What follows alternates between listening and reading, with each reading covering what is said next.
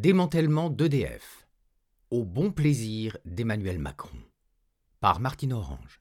Lu par Arnaud Romain.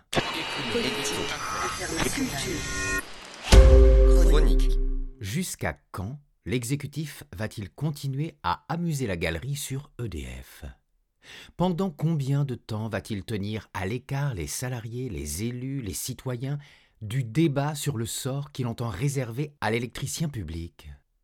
Car réformer EDF, ce n'est pas seulement toucher à une entreprise publique, changer une organisation actionnariale ou redresser un bilan, comme veut le faire croire le gouvernement c'est aussi et surtout prendre le risque de déséquilibrer l'ensemble du système électrique français dont EDF est la clé de voûte.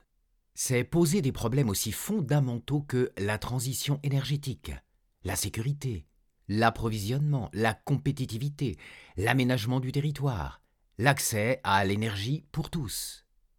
Des sujets qui concernent tout le monde et pour des années. Pourtant, deux ans et demi après le début des premières fuites sur le projet de réorganisation d'EDF, l'exécutif continue d'avancer en toute opacité, se cachant derrière des négociations avec la Commission européenne sur lesquelles le gouvernement se refuse à donner la moindre indication, il joue carte sous table. D'abord, il y a eu le projet Hercule, puis Hercule Constatant l'hostilité grandissante, le gouvernement a changé de nom et parle désormais du Grand EDF. Quel que soit le nom, il s'agit toujours du même projet, a dénoncé l'intersyndicale CGT, CFDT, FO, CFTC, CFECGC, vent debout depuis des mois face à ces plans de réorganisation. De fait, il s'agit toujours d'éclater façon puzzle l'organisation intégrée d'EDF en un EDF bleu, censé regrouper les activités nucléaires, un EDF bleu azur, reprenant les activités hydroélectriques, et un EDF vert, Enedis, qui détient le monopole de la distribution, les énergies renouvelables, les services, les activités de commercialisation. EDF vert appelé à être privatisé.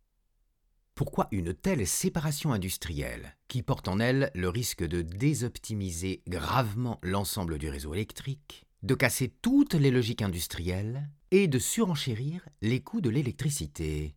En dehors de quelques arguments de banquiers d'affaires qui sont désormais la marque de fabrique de l'Agence des participations, APE de l'État, le gouvernement est incapable d'articuler la moindre explication cohérente, de tracer un début de stratégie qui justifierait le grand chamboule-tout qu'il ambitionne de mener dans le secteur énergétique. Le gouvernement va-t-il quand même aller jusqu'au bout de ce projet? La question hantait les manifestations de la Fédération CGT Énergie Mine qui avait appelé mardi 22 juin à une nouvelle journée de défense du groupe, du service public et contre le projet Hercule. Tous les syndicats d'EDF redoutent un coup fourré de dernière minute. Selon les rumeurs récurrentes, un projet de loi portant sur la réorganisation d'EDF pourrait être présenté dès juillet en Conseil des ministres et discuté, une formalité, en octobre à l'Assemblée nationale. Chargé de déminer le dossier depuis plusieurs mois, le ministre des Finances entretient lui-même le flou. Alors que les discussions avec la Commission européenne sur le sort réservé à EDF dans le cadre d'une réforme sont toujours en suspens. Bruxelles exigeant son quasi-démantèlement en contrepartie d'une hausse du tarif de l'électricité nucléaire. Bruno Le Maire a indiqué aux syndicats lors de réunions bilatérales qu'il avait transmis trois scénarios à l'Élysée soit l'abandon de la réforme parce que les contreparties exigées par la Commission sont jugées trop élevées, soit le lancement de la réforme en dépit des demandes européennes, soit un projet de loi tout de suite entérinant la renationalisation complète d'EDF et le passage de la branche hydraulique, barrage, en quasi-régie. Ces mesures-là sont censées faire consensus chez EDF. Toutes les questions difficiles seraient renvoyées à plus tard, Augmentation des tarifs, séparation des différentes activités, privatisation de la branche distribution Enedis, etc. Sortir EDF de la bourse impliquerait le démantèlement du groupe, d'après Emmanuel Macron. Plusieurs responsables au syndicat d'EDF ont expliqué Ce sera Emmanuel Macron qui tranchera. Selon quelques critères, À la lumière de quelques travaux ou études, mystère. Au-delà de la Convention citoyenne, qui a fait des recommandations superbement ignorées par le gouvernement, toutes les instances qui auraient pu être associées à la très complexe question de l'évolution du système électrique français et donc de l'avenir d'EDF ont été écartées de la réflexion.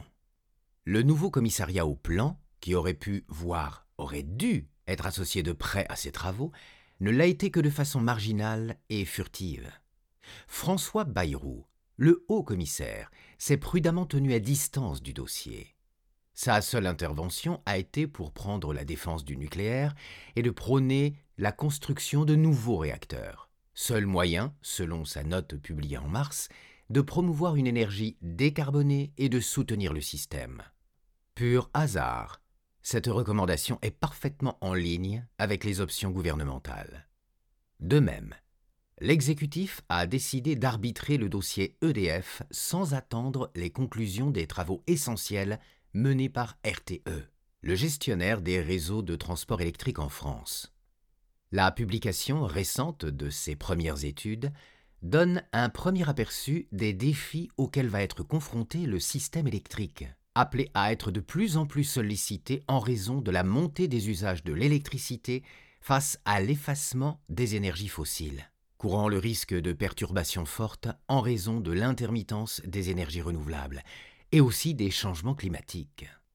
Tout cela requiert de repenser l'ensemble de l'architecture et de l'organisation du système électrique, de définir la place et le rôle d'EDF dans cet ensemble. Mais Emmanuel Macron a décidé de se dispenser d'attendre les conclusions de tels travaux. De toute façon, comme pour la crise du Covid, comme pour les autres sujets, il a réponse à tout. Il sait déjà, et depuis longtemps, ce qu'il convient de faire pour EDF. Dès 2016, alors qu'il était ministre de l'économie, il l'a expliqué longuement devant la commission des affaires économiques de l'Assemblée nationale. La solution d'une sortie d'EDF de la bourse n'est pas privilégiée aujourd'hui. Je suis prêt à en examiner le principe, mais j'appelle votre attention sur le fait qu'elle n'aurait de sens que pour la partie nucléaire France, et pas pour le reste d'EDF. Elle impliquerait donc un démantèlement du groupe.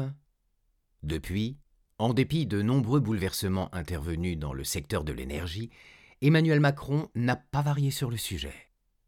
Parce que sa position est d'abord idéologique, tout en usurpant l'appellation des jours heureux, son projet se résume à celui établi par Denis Kessler en 2007. Détruire tout le programme du Conseil national de la résistance, le CNR. Après avoir mis en pièces la SNCF, mis à genoux la sécurité sociale, commencé à mettre à bas les retraites et l'assurance chômage, en finir avec EDF serait le point d'orgue de son quinquennat. Il serait l'homme politique qui a osé faire les réformes, la contre-révolution du capital que tous les autres n'ont pas osé mener à bien à ce point.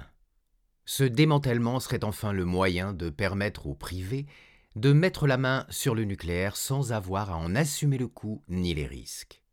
La faillite d'Areva, l'écroulement de la filière nucléaire, le poids insupportable pour EDF n'ont donné aucun coup d'arrêt à cette vision. Même la donne économique et financière est ignorée. Alors que les coûts des renouvelables ne cessent de baisser, le choix de l'énergie nucléaire de plus en plus cher et long à amortir va devenir difficile à justifier. Mais Emmanuel Macron a décidé de balayer tous ces arguments. Parce qu'en matière d'énergie, il n'y en a qu'une seule qui compte vraiment à ses yeux, le nucléaire, l'énergie jupitérienne par définition. Dans cette fuite en avant dans le nucléaire pour justifier le saccage d'EDF, une question cependant risque de ne pas pouvoir être éludée longtemps. Avec quel réacteur le président, qui a réponse à tout, compte-t-il poursuivre cette aventure nucléaire? Le fiasco de l'EPR, qui enchaîne retard, surcoût, accident depuis des années, rend impossible d'envisager de continuer avec lui. Sans le dire publiquement, la filière nucléaire française comptait beaucoup sur la coopération avec les Chinois pour développer une nouvelle technologie. Et cela devait commencer par les sites britanniques d'Inkley Point et de Bradwell. Ce qui s'est passé la semaine dernière à Taishan risque de compromettre cette ambition. Les autorités chinoises ont très mal pris les révélations américaines après le signalement d'incidents de Framatome aux autorités américaines sur les fuites radioactives du premier EPR chinois. La coopération, vieille de plus de 50 ans entre EDF et la Chine, a du plomb dans l'aile, alors que les tensions géopolitiques entre Pékin et l'Occident s'accentuent. Mais rien ne va arrêter Emmanuel Macron, pensent certains observateurs. Pour montrer qu'il reste le maître des horloges, pour prouver qu'il continue à réformer quoi qu'il en coûte, ceci parie qu'il va engager un projet de loi sur EDF à l'été, selon son bon plaisir, pour prouver qu'il reste le grand réformateur, adepte de la destruction créatrice. En tant que secrétaire général adjoint de l'Élysée, puis ministre de l'économie et désormais président de la République, cela fait près de douze ans désormais qu'Emmanuel Macron préside au destin de dossiers industriels.